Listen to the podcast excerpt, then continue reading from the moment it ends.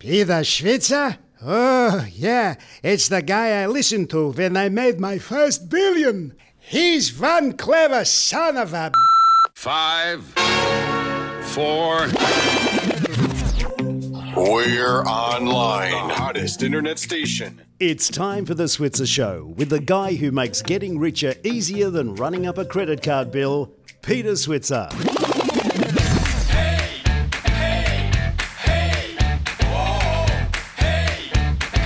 Hello and welcome to the Switzer Show. And it's a week when you can't say anything without putting the word coronavirus in front of it, isn't it, Paul? Everything's coronavirus. Everything's coronavirus. Toilet Pe- paper, coronavirus. Yep. It Stock just, market, coronavirus. I was going to say, just as we became bushfire experts, That's we're right. now Coronavirus. Well, we're now- I well, flood experts for a short time. flood experts. I don't think we'd be called viro- virologists. Is that the right word? Uh, Virologists? yeah, but we're vi- we're becoming coronavirus experts, or we're all expert about something, Peter. And you got to be expert. That's uh, That's right. the name of the game. But we're, course, we're flexible here. And we know the difference between a pandemic and an epidemic. And I think we're starting to understand there's a bigger threat to all our lives. It's called an infodemic. Everyone's just throwing coronavirus info at us day in, day out. Everyone's telling us we're going to be dying. No, we're not going to be dying. We're all going to have this. It's not going to hurt us. I just can't. I'm, I'm coronavirused out, mate. So we had to get to the uh, our trusted source about who, about who can tell us about coronavirus and what the actual impact. And of course, that's everyone's favourite doctor. Yeah, Dr. Ross Walker. He's a cardiologist, but he's across so much stuff because he's been in the media answering questions for normal nincompoops like you and me, Paul, when it comes But to there- there medical is a lot of normal nincompoop behaviour. I mean, I think the toilet paper it takes the cake. But Yeah. look, look, the number of people uh, who still think that wearing a mask is going to save them from getting the virus Yeah. is incredible. It- it, it But- but makes hang no on, difference. But Paul, what, what if you had this big gas mask? You know, Well, if it, would that help? If you covered your whole face and your whole body, possibly, Yeah. yeah. because I mean, it, the, it's spread by the, you know, when people sneeze and cough, and it's in the little But it's things not- in the air. but- so but all the mask can do is, Yeah. is not to stop you getting it; it's to Yeah. stop you but but if it's in the air, coughing on somebody else. if it's in the air, but it still has to get in your mouth somehow, doesn't it? As long as you keep your mouth shut, you, you, you're, you're a good chance, aren't you? I'm dead. I've never got my mouth shut. I'm always talking. well, I think the other thing people need to talk about are recovery rates. So let's just be honest about who is getting it. People who are getting it are, are elderly. Many of them ex-smokers or current smokers. A lot of them with existing conditions, resp- respiratory problems. Right. You know, people in their thirties, forties, fifties, ten-year-olds. They're not get. They're, if they're getting it, it's, they get over it like a cold. Like this is. Uh, But this is a typical example. This is know, media you- mayhem. I know, but this is typical. Here's a bloke who cut his teeth in the money markets, and here he is now expert in coronavirus. Expert, yeah, expert Okay. All right, well, Ross Walker coming up. We'll, Yep. we'll leave it to Ross. Then you, you did a special interview with the CEO of Tyro, and Tyro is a bank that a lot of people you know, don't know much Well, about. It is actually a but, bank, but but- people, but people do deal with Tyro a lot, don't they? Yeah, they see it every day. It's one of the biggest providers of uh, EFTPOS uh, facilities. So if you were to, you you see it at the doctor's surgery, you'll see a lot of uh, retail stores, a lot of restaurants prefer Tyro because it's their hospitalities that they specialise in. I know a little bit about Tyro, Peter, because I'm actually a non-executive director of Tyro. I know but uh, the reason we got Robbie on board was because uh, last year it was probably Australia's biggest and most successful float. Uh, and we've seen, you know, a, a report, but obviously the, the tech companies, they got hit pretty hard uh, in the coronavirus scare. Yeah. Some have bounced back, Tyro's bounced back, but the stocks that rallied pretty hard also have uh, have been some of the first ones to be sold. But anyhow, I think it's just good to get Robbie on board Yeah. to explain what Tyro is, uh, its business model, how it's different to the major banks, and, you know, uh, I think without putting... Yeah. You know, I'm interested It's a good. It's a. It's, it's actually Australia's original fintech, Peter. Yeah, it is. Because I remember interviewing the founder. You know, you, you can pronounce his name Y- better Yo- than me. Jost, Jost Yeah, Stollmann, yeah. yeah. And uh, look, a great story there. So Robbie Yeah. is our second guest. Yep, and then finally Adam Ferrier. And then Adam is uh, well known to many people if they watch Gruen. He's one, one of the panelists on Gruen. He has a business called Thinkerbell, not Tinkerbell, but Thinkerbell. And uh, he's got a book out. It's a great book, great title. Stop listening to the customer. Yeah. That's a bit weird, isn't it? Have you got that right? Stop listening to the customer. Exactly. So he's, he's in the advertising game, but he's telling people in business to stop listening to the customer. I'm really interested. I to see- am because Yes. that would be heresy for most. Uh, That's right. I mean, every company around the world, basically, right. strategy. We want to learn, learn about our customers, That's right? right. And we That's to right. understand our customers. Spot That's on. the first thing they all and say. And this guy's an expert. Yeah. An expert. Tele- he's on television, you know, on an advertising a show called Gruen. So we have to see what Adam's on about. You need to ask him what he's smoking. That's right. Definitely. I will, I will. I promise you, I will ask that. Well, if there's something that is scaring the entire world and such that the whole world is now going long toilet paper, it's the coronavirus. And look, I've got a funny feeling that it feels to me that this is like an, an infodemic. It's not a pandemic. It's an infodemic. The world's just going mad through, through the media, and I just want some, you know, good sense from that great doctor, the greatest doctor on the planet, Doctor Ross Walker. How are you, mate? well, I love the introduction. I'm I'm extremely well, and and I'm coronavirus free, so that's good. Okay, now of course Paul Rickard's here as well, and Paul's become one of these experts on. He calls it COVID nineteen. You know, a guy's an expert when he starts calling it COVID nineteen. Well, that's the name of the disease, as I understand, Ross. Is that correct? It is it is the new name for the disease, COVID nineteen, because the, the reality is that SARS, MERS, they're all coronaviruses. So we're just saying this is a coronavirus in a generic way. Now, at least we can give it a name so it doesn't feel so left out. So it's COVID nineteen. So, so I'm thinking about the Mexican who thought it was a good idea to name a beer after a well-known virus. Yeah, absolutely, absolutely. He must, have, he must have been drinking a lot of beer when he came up with that idea. But this shows you how stupid people are. Not everyone, but Yeah. a, a significant majority. That, that that sales of Corona beer have dropped because of the name. Yeah. I mean, it's just it's like people in Australia not going to Chinese restaurants anymore because they're scared of getting the coronavirus. I, I wouldn't. just- I- yes. ridiculous. Like I, I wouldn't be surprised if that's actually going on at the moment. Yeah. So No, it, it is it is going on. Oh. People aren't going to Chinese restaurants as much.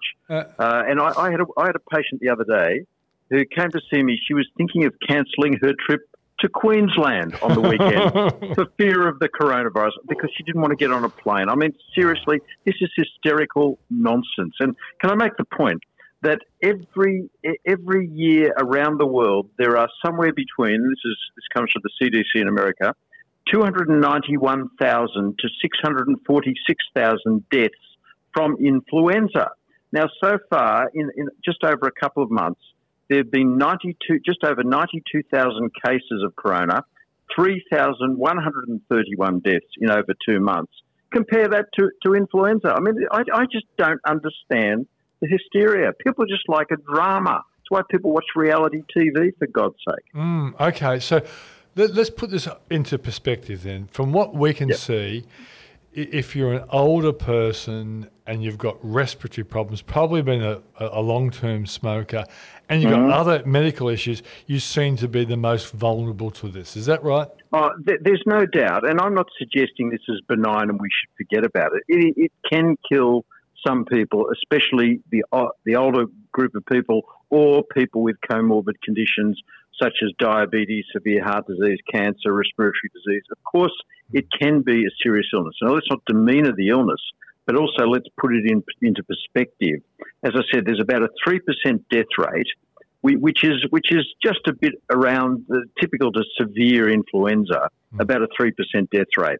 And and now the cases in China appear to be slowing down because uh, as the condition goes on a bit, and there's a thing called herd immunity. Now, herd immunity, and this is really interesting. So, for example, with influenza, if you vaccinate a population and only 60, 70% of the people get the vaccination, when they cough, they're shedding what we call antigens, which are little bits of the of the vaccinated proteins that have been created. So you, you get a vaccine that's a bit similar to the virus, so you create antibodies to that.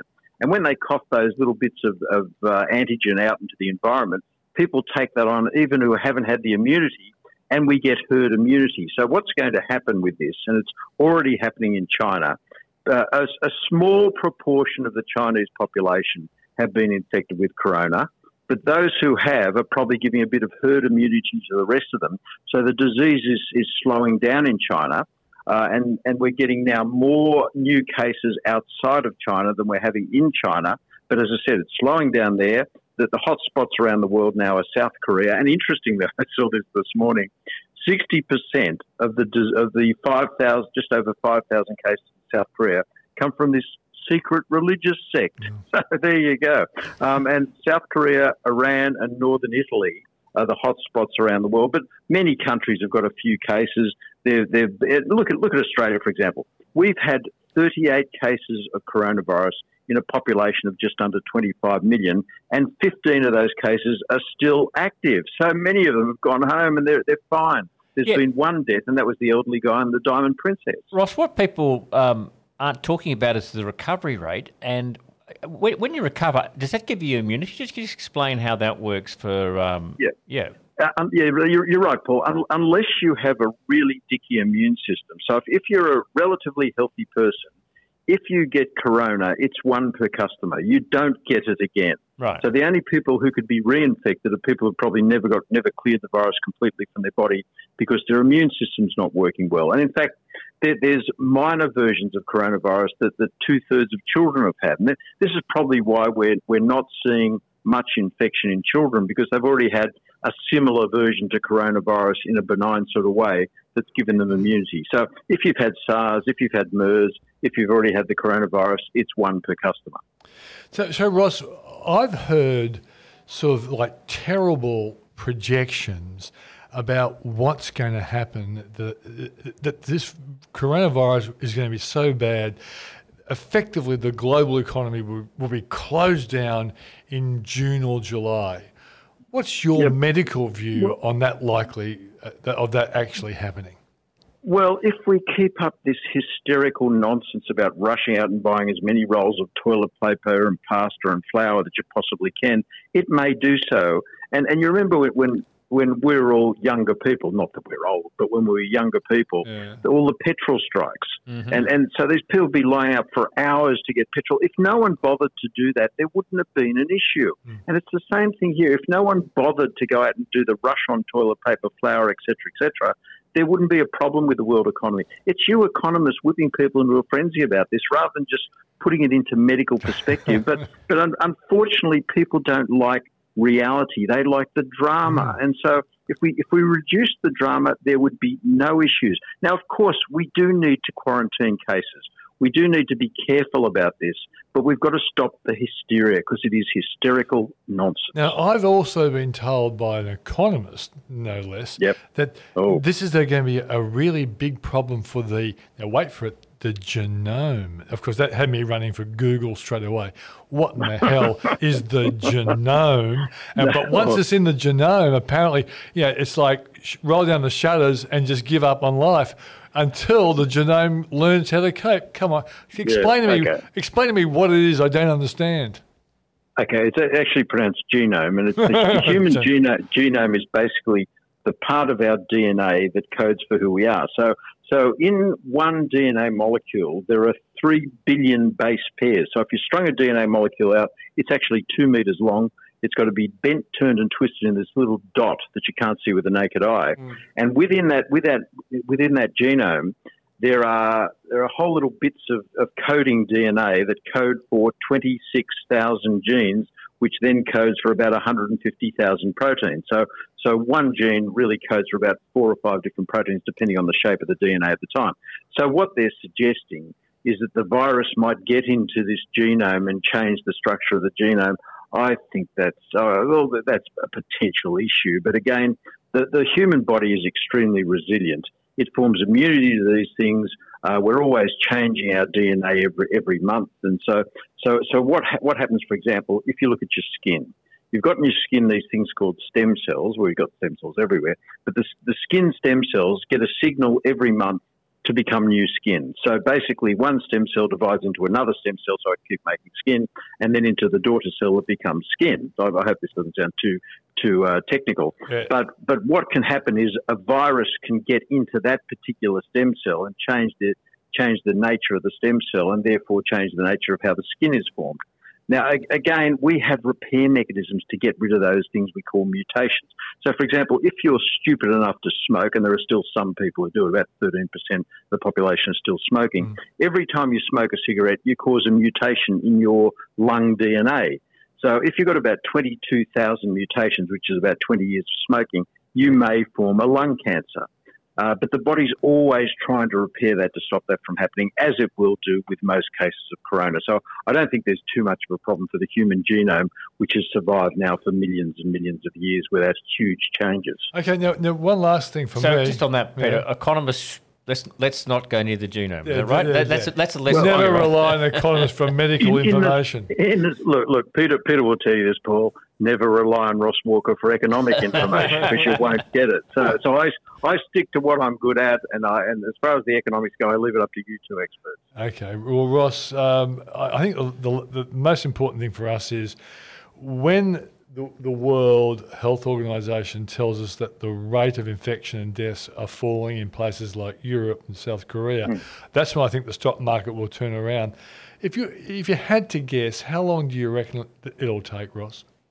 I, I think as things start to heat up in Europe and China, so as the northern hemisphere goes into summer, or, or cer- certainly at least into spring, um, which it's starting to do now, of course, we'll see the virus starting to, to, to die off. So the virus will die off before many more people will. So I think that's that's the issue. Why have we only had 38 cases in Australia? Because it's summer, for goodness sake. So do we? And- and- so Ross, on that. So then, do we have ex, extra risks as we come into winter? Autumn comes. Oh winter? no, because by that time I think the corona would have died off. I, I, I just it's the same thing. SARS was dreadful when it happened, killed ten percent of people, not three percent. MERS, the Middle Eastern Respiratory Syndrome, killed thirty six percent of people who are exposed to it. But it still died off when you went into the warmer weather. So, so I think by the time we get into our winter, I think corona is going to be a, a hysteria of the past. Well, that's the word from the greatest doctor the world has ever seen.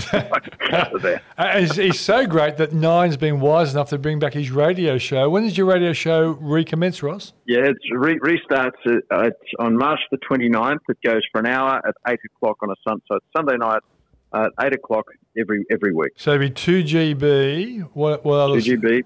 Oh, uh, we, we, we go all throughout Australia. So all, all 3AW, 4BC, 6PR, all, all five double A and two double C. So we go all throughout Australia, eight to nine every Sunday, starting March the 29th. So, so all Australia will be saved by the greatest doctor ever, Ross Walker. Please cut it out. Thanks, Peter, mate. Thanks for serious. coming on the program. Yeah, talk to you later, guys. Thanks, Take care. Ross. now, Paul, it's time for a word from our sponsor. Well, sponsor, of course, is us, Peter, and we want to talk about our Switzer uh, Investor Strategy Day, which is coming up uh, on Tuesday, March the 17th in Sydney, Correct. Tuesday, the 24th of March in, in Melbourne, and Wednesday, the 25th of March in Brisbane. And who's going to be there? Well, we've got lots of people, but we'll have Joe Hockey because, uh, you know, Democrats, presidential election year, it was all sort of going along pretty nicely. He We plays talking about golf Trump. with Trump. But you know, let, let's we'll get through the coronavirus issue, and we'll come back to a lot about U.S. politics. Are going to be a big, big issue for markets this year because we know that uh, historically, the fourth year of a, of a of the term, that's a big year in U.S. markets, and we know he's the most market watching guy in history of US presidents. So, um, Yes, without a doubt. But we've got a lot of great fund managers and others to come and talk about the market. Now, we titled this uh, strategy day about investing in a mature bull market, the 12th year. Yeah. Well, the coronavirus has knocked it off a little bit, but I still think it's a bull market, Peter. And even so, It definitely is a uh, bull This is a correction. We're still got to work out what to do as a result of it. So uh, Mm. I think there's lots of opportunity to really plan out um, what you're doing because uh, Mm. interest rates are at record lows. You know, we've got to think pretty hard about this. So that's on Tuesday, March 17th, Tuesday, March 24th, Melbourne, Tuesday, March, Wednesday, March 25th, Brisbane. You get your tickets at. SwitzerEvents.com.au. Our next guest is Robbie Cooke, the CEO of Tyro. Tyro was perhaps last year's most successful IPO. And just before I come to Robbie, I should disclose that I'm actually director of Tyro. So with that disclosure out of the way, uh, welcome to the program, Robbie. Thanks, Paul. Now, I'm pretty familiar with the Tyro story, but I know there are lots that aren't. So for our listeners, could you just tell me a bit about Tyro, what it does, and uh, and uh, what people can look forward to? Yeah. well, Tyro is an, is an amazing story, and it's a true Australian tech success story. Um, definitely not a flash in the pan or a recent um, entry into the payment space. The business business has been around for coming up to 17 years, and it's it's been a, a fascinating journey. It was set up by three entrepreneurs 17, 17 years ago who decided to build a payment switch engine from scratch and take on the four major banks. And um, really, the heritage of the business has been, you know, we're, we're a tech we're a tech company. We've got about 480 employees, half of whom are um, technologists. Mm-hmm. And we pride ourselves on providing banking and payment solutions uh, to the SME core predominantly and uh, innovating, uh, providing quite unique solutions that uh, typically can only be developed by a company that's got the technical depth of talent that we've got and also the understanding of the verticals that we work in. So we're actually very specialised. We work in three key verticals health, hospitality, and retail. Um, and we only operate in the Australian market. So the, the core of Tyro's success has just been that deep domain understanding of those verticals. We're you know payments business predominantly, 95 plus percent of our revenues come from payments, uh, but we do offer ancillary products around the payments ecosystem, ancillary banking products particularly, which are des- designed for those SMEs. So it's a, it's a fascinating business. Um, we're growing very rapidly, have been growing very rapidly over the last five years. Um, and we, we're uh, we're in a really um, nice position in the market. We're the fifth largest um, Okay, let, let, merchant let, acquirer. let's come to that. Let me just talk about your competitors because uh, your main competitors are the major banks. So, what are your key points of differentiation against the major banks? Yeah, and it does. It comes back to that um, that deep understanding of the of the verticals we work in. So we we were able to produce solutions um, that are purpose built for those verticals. So put it in perspective, you know, Tyro was first to market with a number of um, leading features, things like pay at table, split the bill, percentage based tipping. Uh, more recently, we're the first Australian bank to introduce least cost routing, which is a, is a cost saving initiative for merchants. We're the first bank to integrate Alipay into our payment system. So it's uh, it's it's the it's the uh, understanding of those verticals and our ability to produce the right solutions, which is key. But on top of that, it's our availability. So we've got four nines availability. Uh, we're integrated with 300 plus point of sale systems. Uh, we process transactions very rapidly, 1.2 seconds. So, and all that's driven by that technology uh, capabilities that we have. And you say, Robbie, you- you're a fintech, but Tyro's been around about 16 years. So, you a sort of Australia's first fintech? And, and how do you see that sort of, you know, how do you, how would you still brand yourself as a fintech today? Yeah, I, I think, and look, I, I couldn't vouch for this, but I'd say we would have to be uh, one of the first fintechs in the Australian market. Look, we don't sort we don't sort of categorise ourselves that way, and we our our we're a payment specialist business with a very uh, with technology at our core. So we're, we and we have a full banking license. So we're a little bit different um, to perhaps the what people would typically call a fintech, but we're we're a tech driven payments business. Is probably the best way to describe that. Okay, let, us talk about the financial side because uh, Tyro was uh, probably the most successful IPO in uh, 2019. Uh, earlier this year, it got up to a market cap of probably close to $2 billion. We've seen a bit of change since then, but let's just talk about the numbers uh, and how you went in the um, your maiden financial report, which covered the, um, the December half year. Yeah, look, we, we've we've had a very successful first half, and, and we've got a prospectus there for the full financial year. So this is prospectus out, for FY 20. But for the first half, we're tracking ahead of um, the run rate we had in the prospectus on, on all key metrics. So we processed transactions for the half year of $11.1 billion. So that's sort of up 30% uh, year, um, half on same half last year. Tracking ahead of prospectus run rate, which was sitting around about the 28, 29% mark. Um, our merchant numbers, we've got 32,500 odd merchants working with us. Uh, our revenue number was sitting at 117.3 million, which is about 29% up on the same half last year, which is tracking ahead of prospectus forecast 27%. So, I'm pretty pleased with that that performance. We uh, produced a positive EBITDA outcome of 1.5 million for the half year. We're forecasting for the full year though to have a loss of around about $600,000, and that's really reflective of the fact that we are um, targeting growth. Um, but we're doing that in a way where we're focused on just keeping our cost base fairly controlled. So our operating expenses increased about 10%, you know, but producing that um, close to 30% top line growth. So we're pleased with the performance. We're tracking the prospectus, and uh, you know, it's now now we're through results period. It's just all all systems go for the next half. Now, I know you can't comment on the share price, so I won't ask you, but just help me out here because a lot of investors ask me this question in that, uh, you know, Tyro uh, had a market cap of close to $2 billion. You're only just sort of breaking even. Can you just sort of rationalise that for investors that are used to, you know, share prices and profits? And I mean, what, what's the story about growth and, and the way investors value a company like yours? Yeah, and look, it, it, I mean, it definitely is a a um, change in the, the, the, way the market operates, and this is something I've seen. You know, I've run you know Tatts Group, which is a you know, top sixty listed company in Australia, and Wotif before that. But the you this space in particular, and globally, the payment space. Uh, there's a lot of disruption and change going on, on and there's a lot of uh, movement of market share from incumbent players to players such as such as uh, as Tyro. So the way the market's looking at us is there, there is, um, as I said, we're the fifth largest uh, merchant acquirer in the market um, by terminal count. The four major banks are the largest. Um, and there is a lot of opportunity to continue growing that plus 30% mark, and not, not that we're um, giving any guidance out by forecast, but there's a good, strong trajectory and run rate there for the business. So the market's looking at that and putting value on that. And um, uh, really the, the, the view of the market is just so long as we can demonstrate we're leveraging off the operational base we've got, and that's coming through in the, the fact that our operating expenses are you know tracking around that 10% mark and still producing a 30% plus transaction value lift. That's where that's how the market I I believe is looking at us and looking at our our uh, our business, and it's a very similar story to other global players, players like uh, Square and uh, Adyen and StoneCo. There's a number of global uh, peers, if you like, in the same sort of space. So, so the point is, I, I, guess, is that you're choosing to invest heavily in the business, and so growth becomes the key driver. Is that the way to look at it?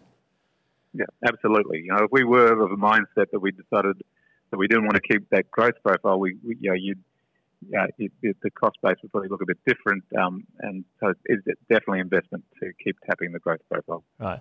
Now let's talk about the payments landscape because. Uh, you know, I, guess for consumers, it's really hard to keep up with now. We've we've we have had Apple Pay, we've we've got Alipay, we've got Afterpay, and the, you know, we've got Zip Money, we've got all sorts of different ways that um, your people can pay for goods. Everyone just wants to make makes payment really easy if you, what do you think consumers can look forward to? Is, is are we going to see more change, or is it? Do you think it's sort of, uh, you know, the, the, it might be about to slow up a little bit here? Look, I don't think it'll slow up, Paul. I think uh, it's interesting. The payment space was regarded as quite boring a decade ago, and I know because we were, you know, Wotif we, we, you know, we were very dependent on our um, e-commerce payment platform. Nothing much changed, but you look at payments today, it is, uh, you know, rapid change. Um, and really, from a merchant's point of view, it's getting quite complicated and confusing. So, really, from from our perspective, it's about simplifying that complexity for merchants. And our our position in the market is to make sure our terminals and our platform can process whatever transactions or whatever way a consumer may want to pay. So that is why we've done things like introduced um, Alipay. It's why um, you know the um, cost routing was something we introduced, which is something the merchants want, um, and the future will continue to evolve and change, and we're we're in a really good position to deal with that because of our um, you know our team of engineers and technologists. We can we can we can uh, adapt to change. We own our tech stack, so we whilst we don't manufacture our terminals, the software on our terminals is ours. Our switch engines are proprietary, our fraud tools are proprietary, and that underwrites our ability, our, our ability to keep um, stay nimble and keep addressing change and keep delivering solutions which are, which are right for consumers and makes it simpler for merchants to actually deal with them. And what do you think of the future of cash is? I mean, everyone sort of, look, I'm probably the only person I know who carries cash. I go into a queue and uh, I rule out the cash everyone's tapping in front of me. But uh, we, do you think it's just going to, we're going to see continual um, just increase in sort of use of devices and other things to for, for the way we pay? Uh, absolutely, I think cash well, it'll always survive, but it's becoming a it's a declining way of paying, and um, you know that's that's been borne out in some other offshore markets who are even further advanced than Australia in terms of um, people not using cash. So we've we've seen that trend for the last five years in Australia, and I think it will continue.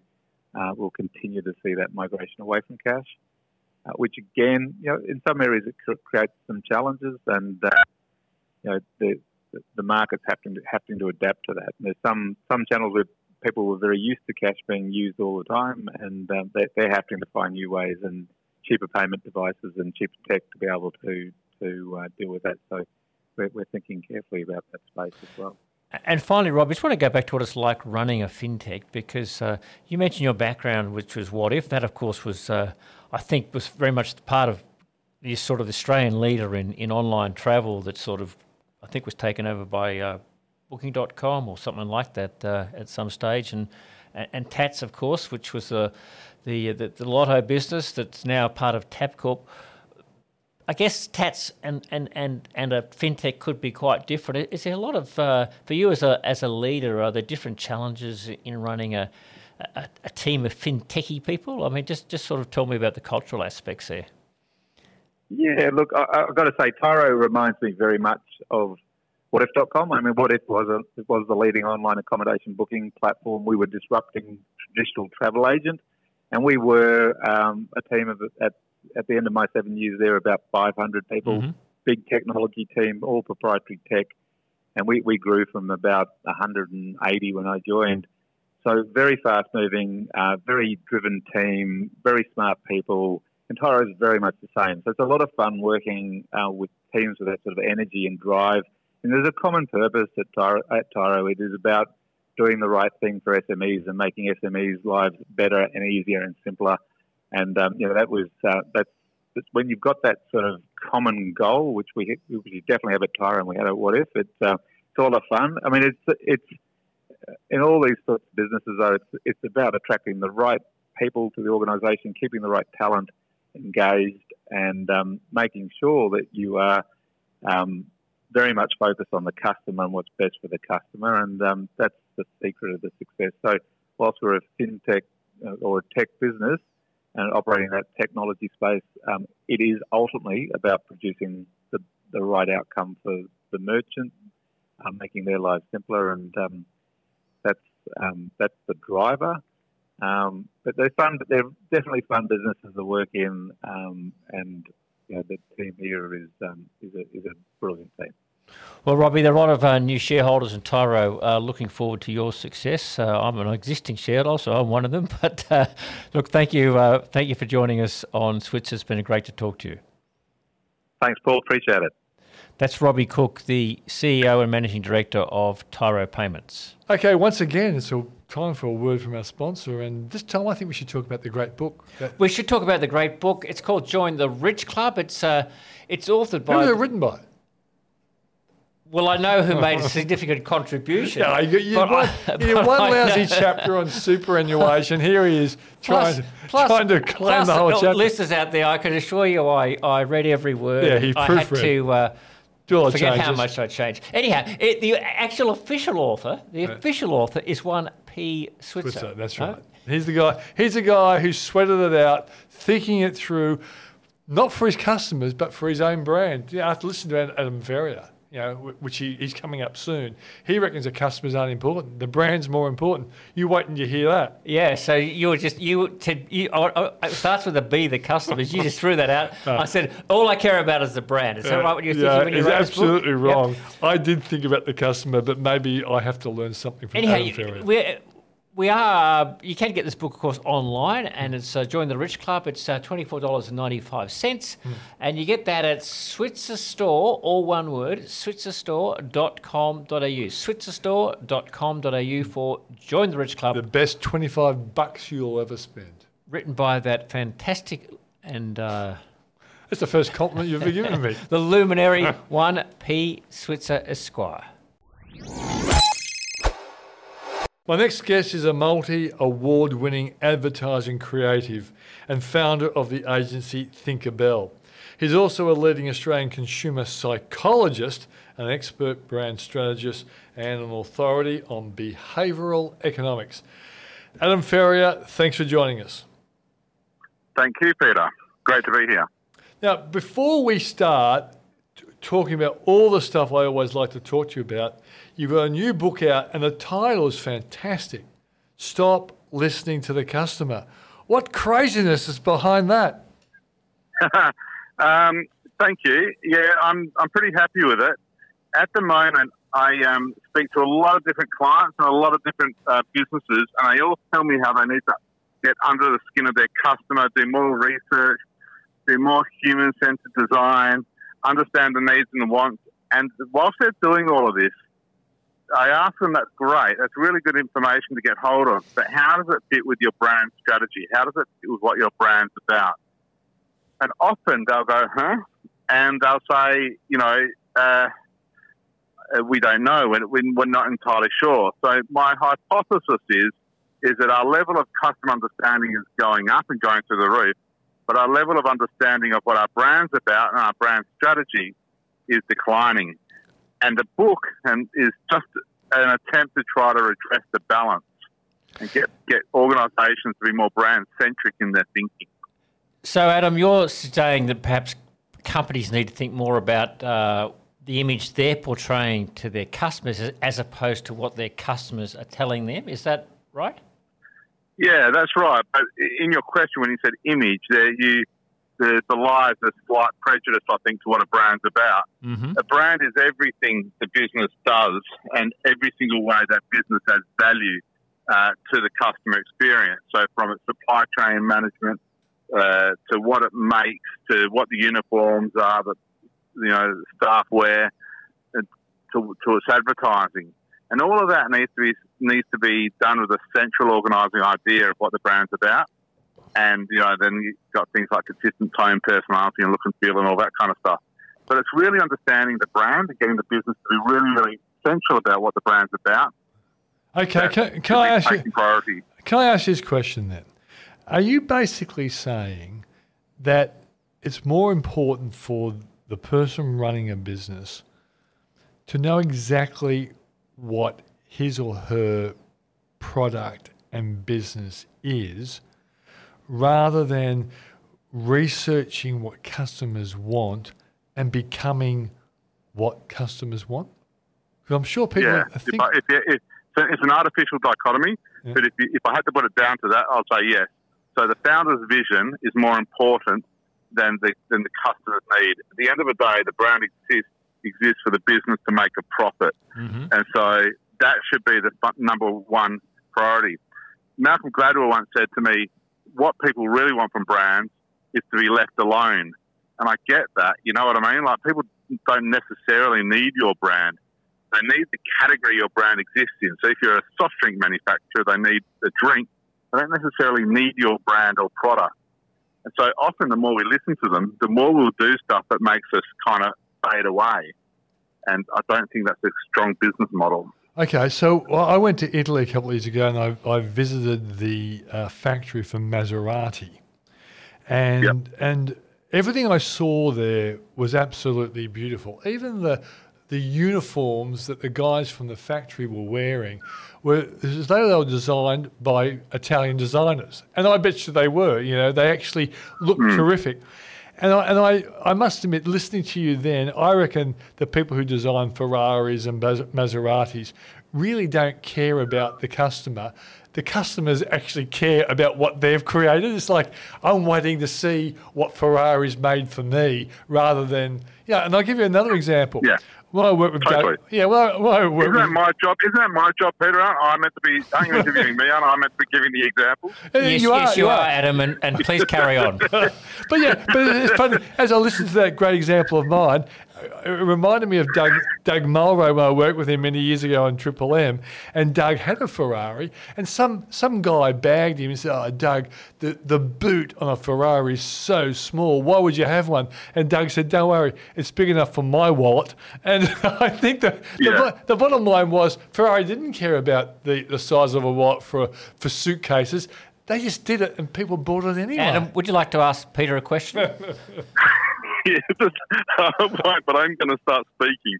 Um, the two most, the two strongest brands I think are really good uh, kind of brand-led thinking. I think are IKEA and Apple, and neither of those uh, businesses do customer centric activity. So if, if I think about IKEA, I have to drive an hour to go there. I have to walk around this big long maze Yeah. before I buy Hate what I want to buy. I go there. Then that's right. Then when I get the thing, I have to co-create it and build it myself. Now, none of those things are necessarily what customers would ask for or customers want, but they're all things that add value to the business. Same thing with Apple. Apple creates extreme inbuilt obsolescence. It creates extreme kind of uh, a a tight infrastructure that you can't escape once you start buying Apple products. They're not customer-centric um, ideas there. They're, they're about strengthening their brand. And so, um, yeah, I do. I think I think customers need to understand what their brand stands for what, how, and how to portray that, Mm. and spend more time thinking about that rather than thinking about what consumers might uh, might say they want. But but obviously there are exceptions, and I'll even go back to Apple because one of the big differences between Steve Jobs and Steve, what's his other name, the, the smart one? Wozniacki. Yeah, it wasn't. Yeah. it Was, Was- was, yeah. yeah. See, he he could make and he made a brilliant computer, but no one could operate it. But Jobs understood that we're all nincompoops, and he actually made it more customer friendly. So how do you how do you reconcile those two things, Adam? Yeah. He made it more customer friendly, but he didn't do it by necessarily asking asking the customer. He did it by understanding what they need. And I do make the point that you do need customer insight, but the worst way to get that is to often ask people. Yeah. The best way to get it is by observation or speaking to other experts or, or setting up kind of experimental conditions. So I'm not trying to be absolute about it. I'm not saying you don't need customer insight. Uh, you do. But the issue is, if you ask customers, they'll often give you insight about the category. They won't give you insight about what your particular brand should do or say. Mm. So when so their needs are always for um, for the category. So if you ask people what they want from computing, for example, they wouldn't have said, "Oh, I want uh, a whole selection of fonts." Back in the day, they would have said, "You know, I just want it to be." Um, uh, kind of simple Yeah, or whatever. yeah. Easy, easy to work. So that- It, it reminds me, Adam, Yeah. of, of uh, you're thinking a bit like in terms of things like options. And if you ask customers, do they like choice? They say, yes, give me as much choice as they want. When you give them choice, they hate it because they can't choose. Yeah. They actually only want one or two or three things maximum and possibly be told this is the one you actually want and these are the two you don't want, right? Yeah, okay. So actually, don't, don't make it too easy yeah, on Adam. that's a good example. Yeah, but Adam, don't make it too easy on Adam because you know I always like to test out his cockamamie theories, which underpin his very successful business. Adam, give it. Can you give us an example of a of a business that actually did go unbelievably customer centric, you know, and asked them what they wanted, and it didn't work out? Um, I reckon the big four banks are making a lot of money, but ask one, ask anybody to differentiate what one uh, has that the other one doesn't, uh, and you'll um, you'll find that they all focus on the same stuff. They all focus on efficiency and ease of banking, but none of them uh, uh, are doing anything to make the, what their bank stand out versus the others. The same thing could be said for our two kind of department stores. You go onto uh, two major department stores in Australia. You go onto their website; they're both exactly the same, and they're both promising the same kind of thing because they're listening to the customer too much and trying to give them what they want rather than go back into the organisation, understand what it is that they stand for, and, and pumping that out to the world. Have have people in your industry, you know, vehemently argued against your point of view on this subject? Uh, they can't because I'm not being absolute about it. So I do think you need customer insight. I'm just trying to address the balance a bit. Mm. So I'm not saying you don't need to understand customers, what they want and need, but I am saying you need to massively prioritise what you stand for. And when I did some, I did some market research on customers, ironically, before I published the book, and 66% of people said they'd rather spend more time understanding their customer, this is CMOs, than understanding their brand. And that worried me a lot Mm. um, because you know, I, I, at the end of the day, your brand is, is the most valuable thing on the P and L, and that's what you should be spending time understanding. So, if there's a small business person out there listening to this and, and they wonder, what is this guy, Adam uh, Ferrier, smoking?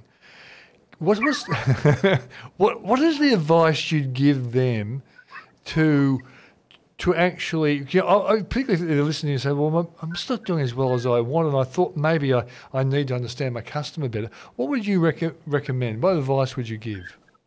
I would say don't do that. I'd say focus on what your think about what your brand stands for. Can you articulate that in one sentence?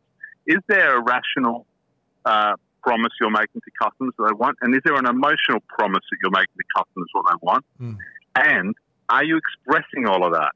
Does all of what you think you want to say and do and what your business is about, are you actually expressing all of that? Mm. And if you can answer yes and yes to those two things, then yeah, sure, maybe um, start to uh, give more consideration to the customer. But I find that most businesses don't know what they stand for, and then if they do know what they stand for, they're not expressing it very well.